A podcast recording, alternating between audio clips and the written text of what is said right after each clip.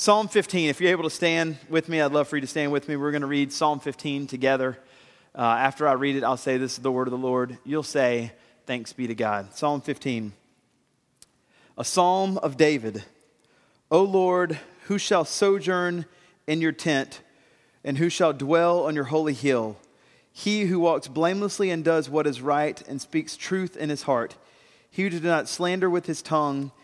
He and does no evil to his neighbor, nor takes up reproach against his friend, in whose eyes a vile person is despised, but, whose, but who honors those who fear the Lord, who swears to his own hurt and does not change, who does not put out uh, his money at interest and does not take a bribe against the innocent. He who, let's pray. Lord, we thank you for your love, your mercy, and kindness that you've given to us. We pray that you would give us. Um, wisdom and insight into your word. Fill us with the Spirit so that we can see and understand all the truth in this particular psalm. We pray that, Lord, of course, you'd point us to Christ and that we would be able to hope in Jesus Christ. And that as we see um, in this text clearly um, commands or descriptions of things that we should do, that we wouldn't um, revert over in our mindset to law keeping and think that we have to do these things in order to be righteous. But thank you that Christ has done these things for us, and now we are righteous, and that we would uh, remember the good news of the gospel and see that in the text. We love you. We pray this in Jesus' name. Amen. So one day, whenever Jesus was, uh, he was in this particular area where he came across a Samaritan woman in the middle of the day. Um, and as he's speaking to her, and this was not normal, uh, they spoke about a lot of things, but one of the things that they spoke about was worship. Among the many topics they discussed was worship. And Jesus tells her, this woman, what kind of worshipers that God desires. And he says this in John chapter 4, verse 23 and 24 The hour is coming is now here when true worshipers will worship the Father in spirit and in truth, for the Father is seeking such people to worship him. God is spirit, and those who worship must worship in spirit and in truth. So if you just want to take those two little concepts of spirit and truth, we have um, spirit as in emotionally engaged, um, that they are having their affections be, be moved. They're not just, you know, like unmoved stoics, but also uh, in truth, doctrinally deep. So you can, you can be really emotional and know nothing, and that's not good. Or you can know a lot of stuff but have no affections, also not good.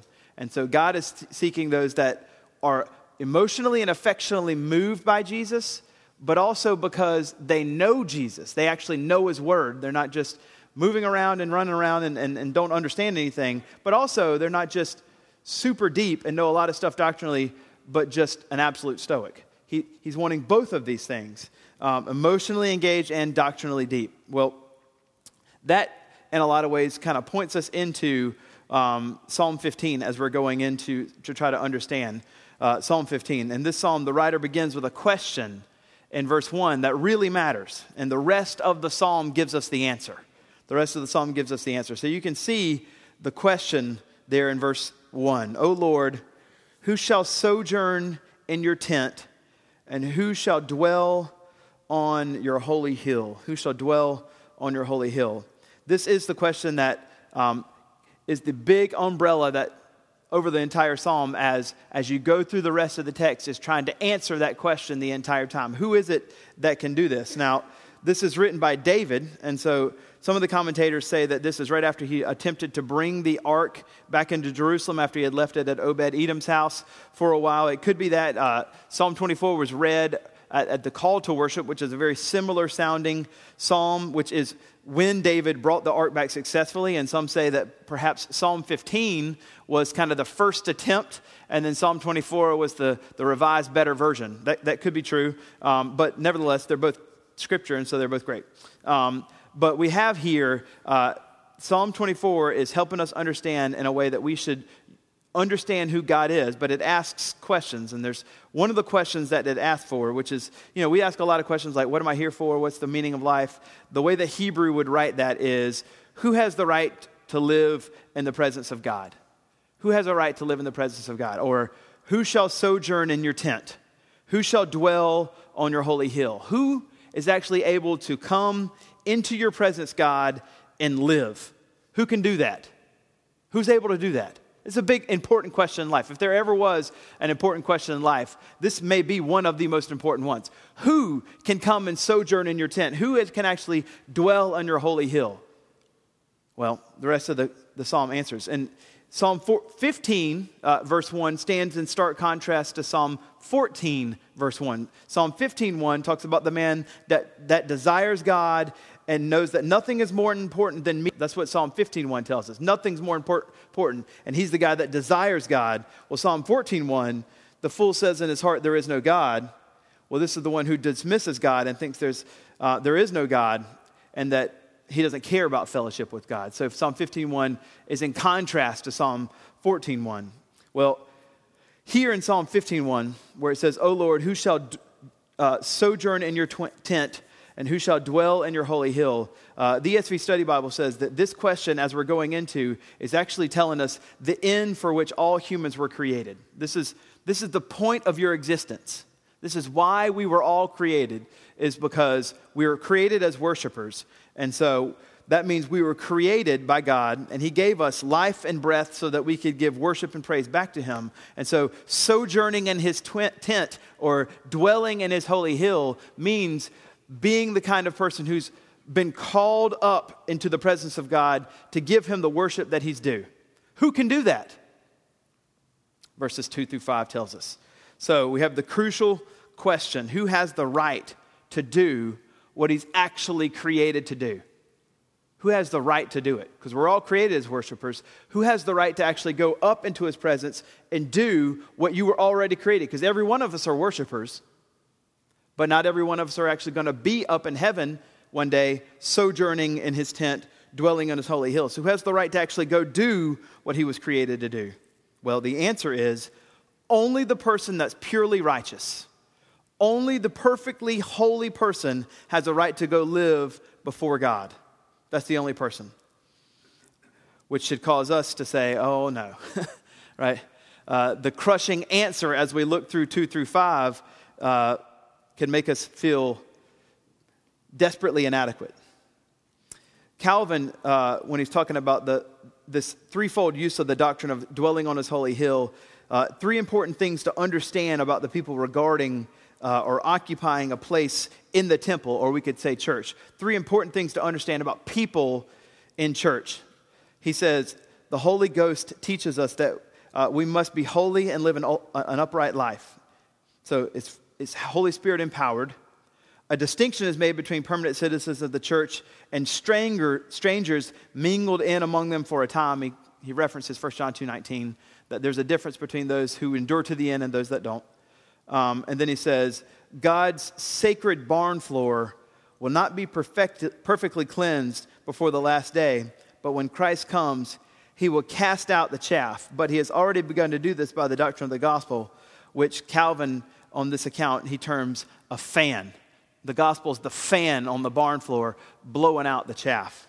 And so those who believe and trust in the gospel are the ones that will be entering into this holy place. Holy Spirit empowered, that there are strangers, strangers mingled in, and that the gospel is the key thing that helps us understand. So as we look into who is the one that can sojourn in the tent of God or dwell in the holy hill? Well, he's going to tell us here in the following verses. And so uh, the way he's going to do this, or the crushing answer uh, that searches us, it searches us because we have to hear these things and see for ourselves in our own heart are we the kind of people that are being described?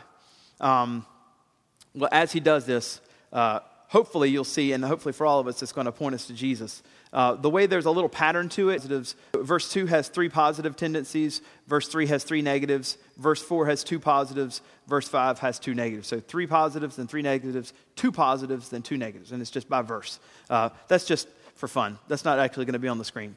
Um, so, what we're going to see here as we go through is that there's some general, kind of general principles that we're going to see in verse 2, and then he's going to move to specifics. So, in general principles, we're going to have an answer to that question Who is the one that can do this?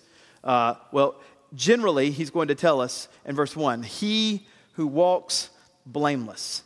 He who walks blameless. And then the rest of verse 2, he, he gets a little bit more specific, uh, but it's still in, staying in general principles. Walking blameless means does what's right and speaks with truth, something that's external and something that's going on internally. But let's look at walks blameless. So, who can do this? The person that walks blamelessly. This is walking with integrity, this is walking with sincerity. Uh, this is not walking totally uh, sinlessly, because that's not possible uh, for us but it is a singleness of heart. It's not a divided heart. It's not a heart that gives half to God and half to a particular idol. It's walking for description of what that does by saying, does what is right and speaks truth.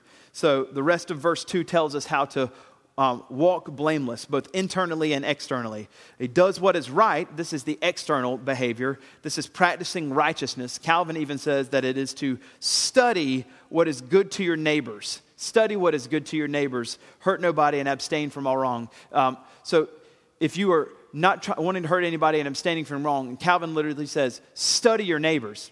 Just an easy application question there. If doing what is right, and Calvin's surmise, surmise says, or calculation says, study your neighbors. If I want to do what's right, then I need to actually know my neighbors pretty well.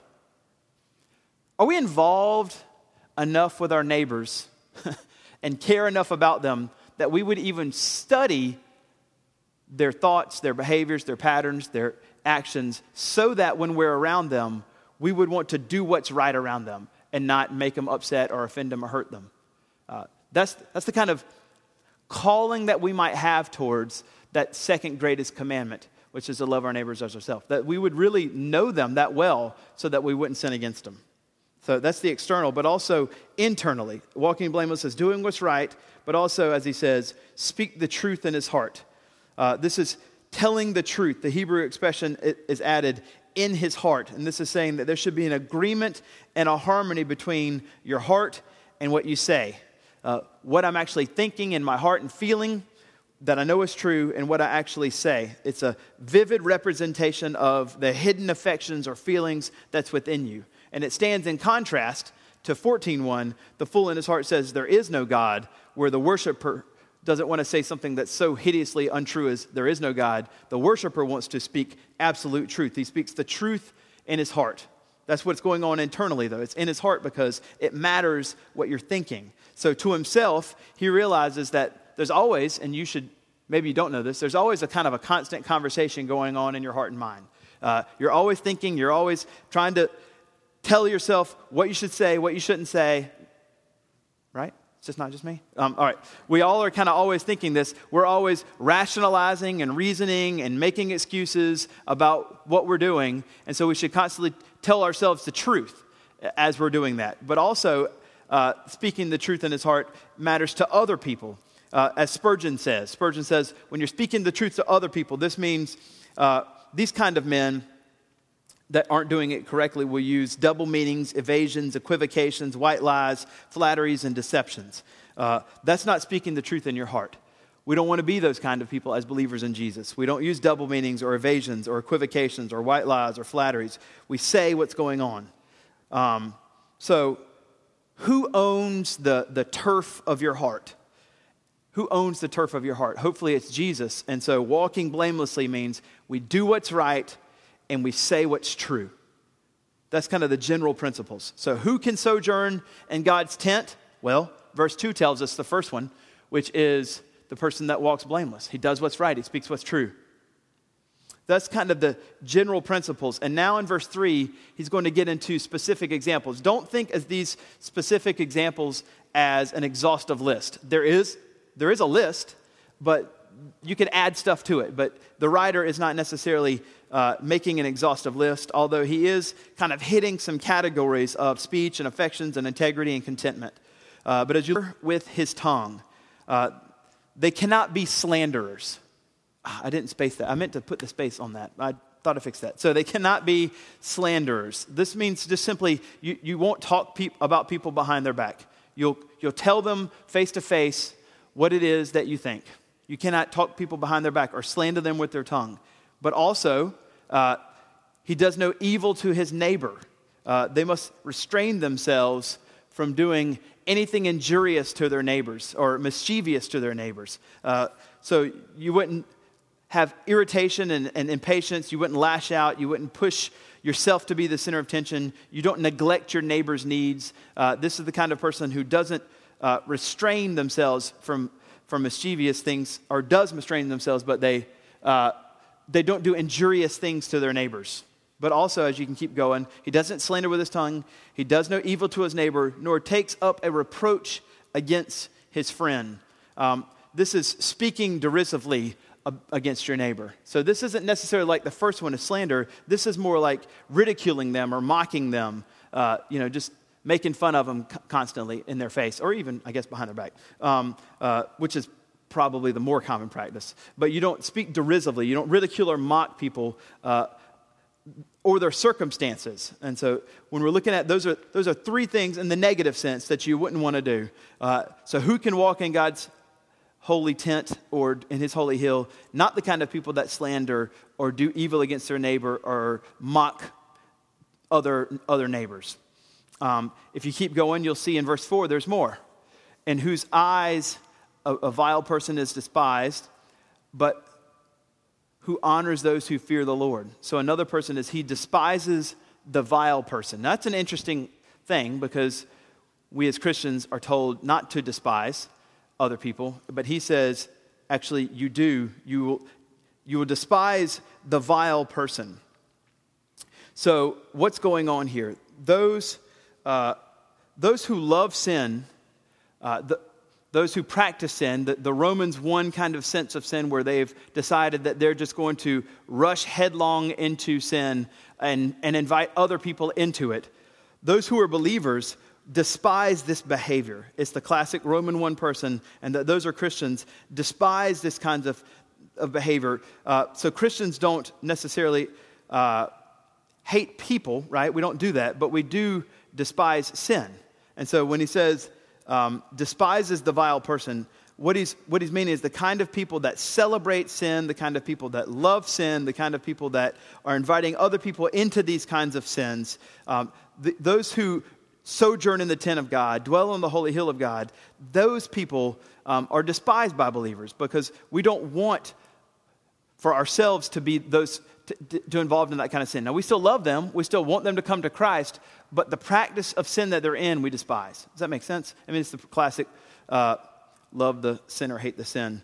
Um, and, but he does, it's, it's in the text. You can't get around it when he says, when he says, um, in whose eyes a vile person is despised.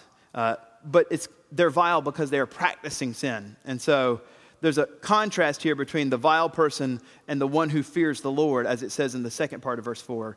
And so those who are believers don't want the vile person to be practicing that sin. And so um, they would despise this sin that they're involved in. But it also says right after that, but who honors those who fears the Lord. Those who love and fear the Lord are honored by this man. This means that he loves the people of God and he loves being in worship with them. If there's anything that verse 4 is showing us, as you look at it as a whole, is showing us that he has decided affections. This person that who is going to be worthy enough to sojourn in the tent of God, to dwell in the holy hill of God, he has decided affections.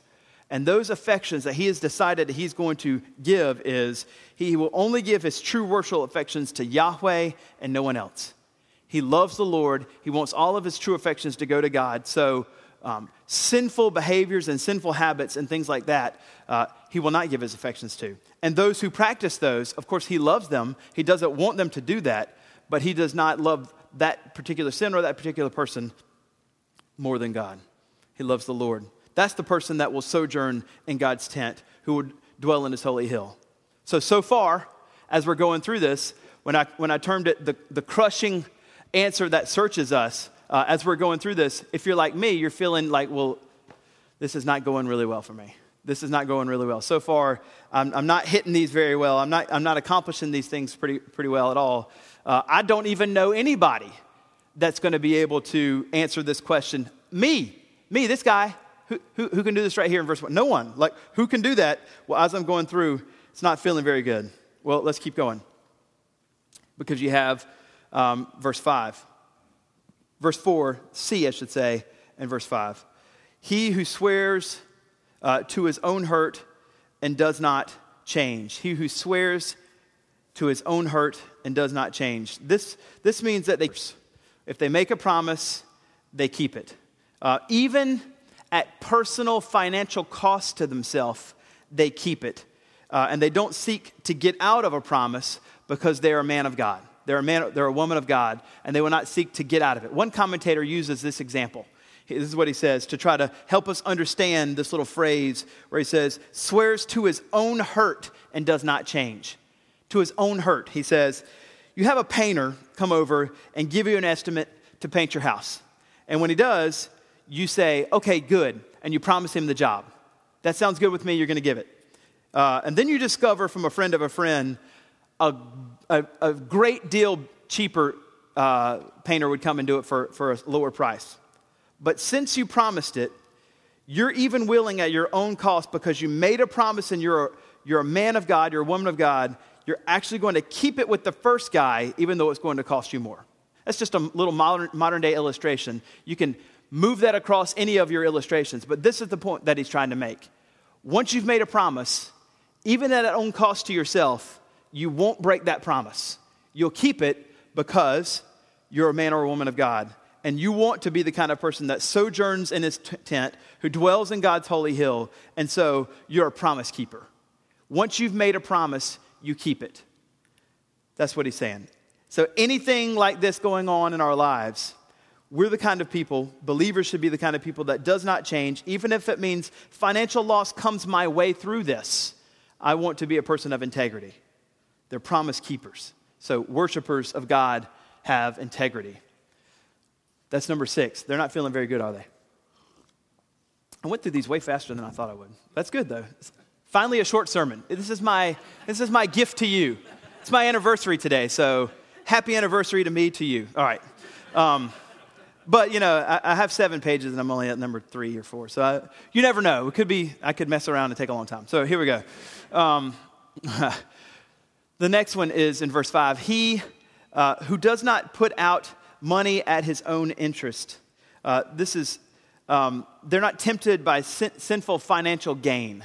Uh, so there's, there's ways that this can happen, uh, but this, there's this little ver- word I, I, learned called usury. I don't even know how to pronounce it. Usury, it's overcharging interest. Uh, when you charge interest to people and it's overcharging, um, or necessarily even by bribes, enticing people with money out, like with outcomes. Hey, why don't you, you know, slip, slip, you a 50 and you can get me something done. These kinds of things is what he's talking about. So, either way, uh, this particular person's tempted by financial gain. His, his business dealings, this, this man who loves the Lord, his business dealings are always done the right way. He, he earns his money in an upright manner. Uh, Dale Ralph Davis, henceforth DRD, uh, he is someone who is not obsessed with the economy and who's driven by covetousness or carried along desires to live by the Proverbs 30 man, Proverbs 31 woman, Proverbs 30 man. Two things I ask you deny me not before them before I die. Remove far from me my falsehood and my lying. Give me either poverty, n- give me neither poverty nor riches. Feed me with the food that's needful for me, lest I be full and deny you when I say, Who is the Lord? Or lest I be poor and steal and profane the name of my Lord.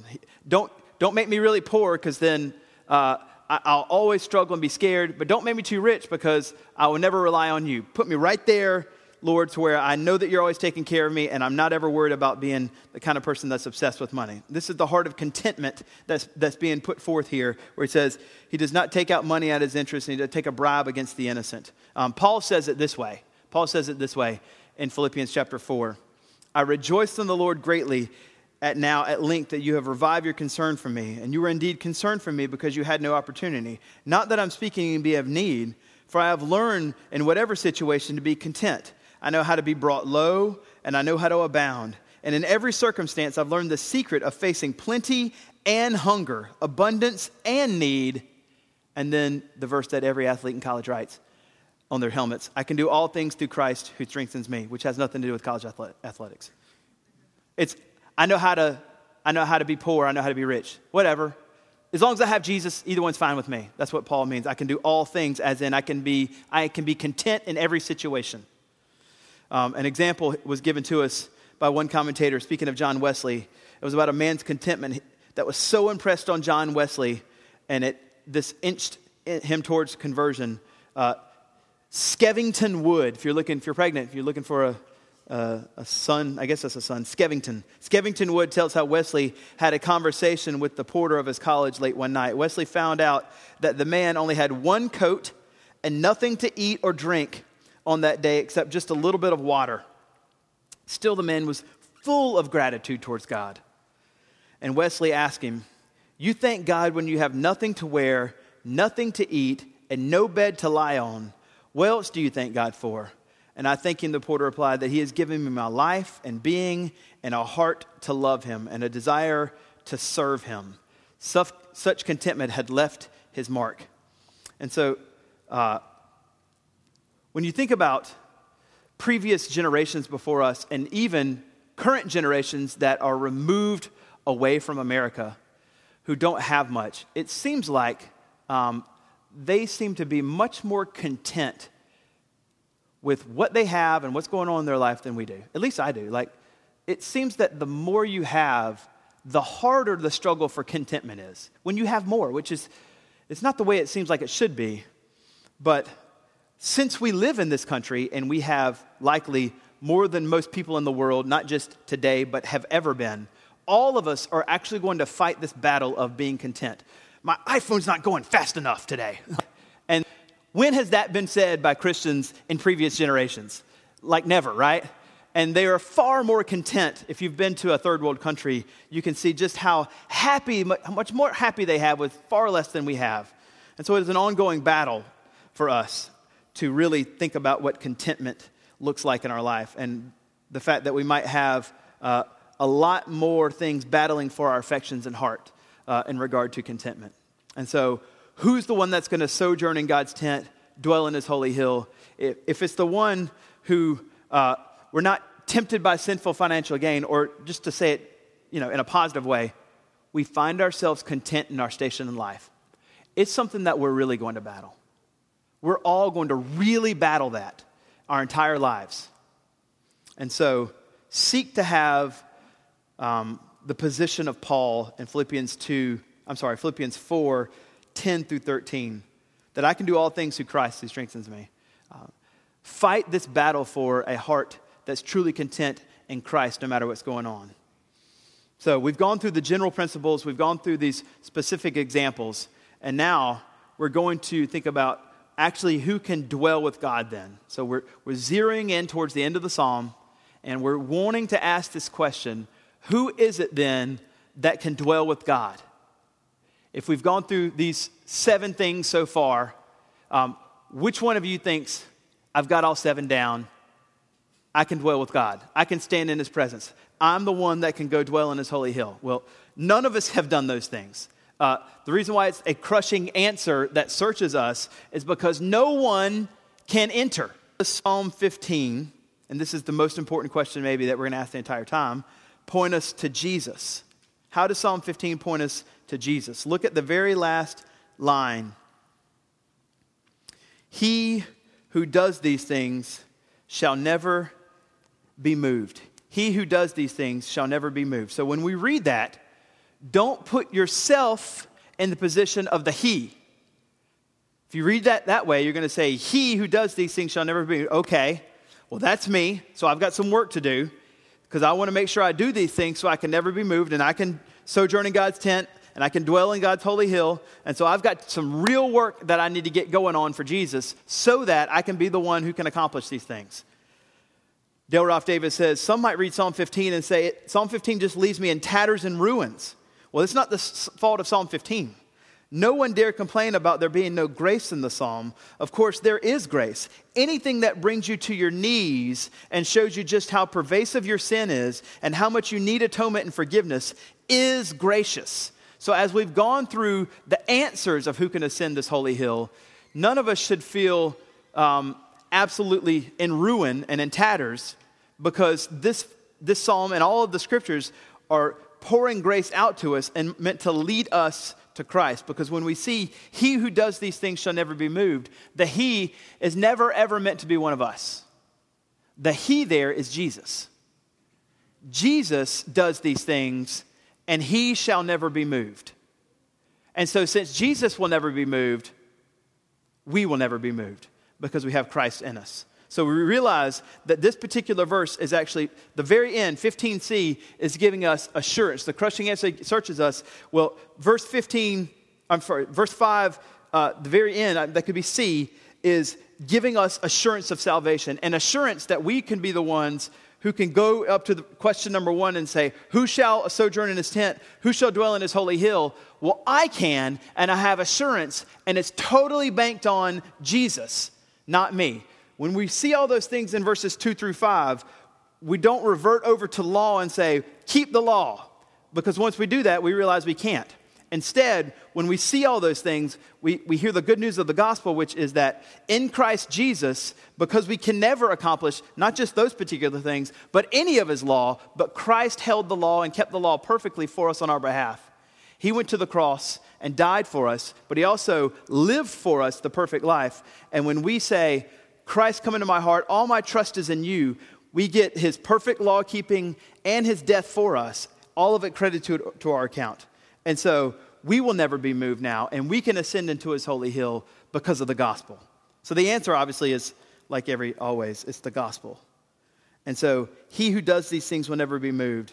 We realize that the assurance given to us and the promise that we can dwell with God's on his holy hill is always because of Christ. Since he will never be moved as the ruling and reigning Savior, we will never be moved as his children. And so, verse 5c helps us understand that we're actually kept in God's grip continuously and permanently and never shaken because of the gospel of Jesus. Dale Ralph Davis says it this way Vintage Yahweh, communion plus security. Vintage Yahweh, communion, like you get to dwell with God and know Him infinitely forever. Day, plus security. You know that you get to have communion with Him every day and that never ends. Vintage Yahweh.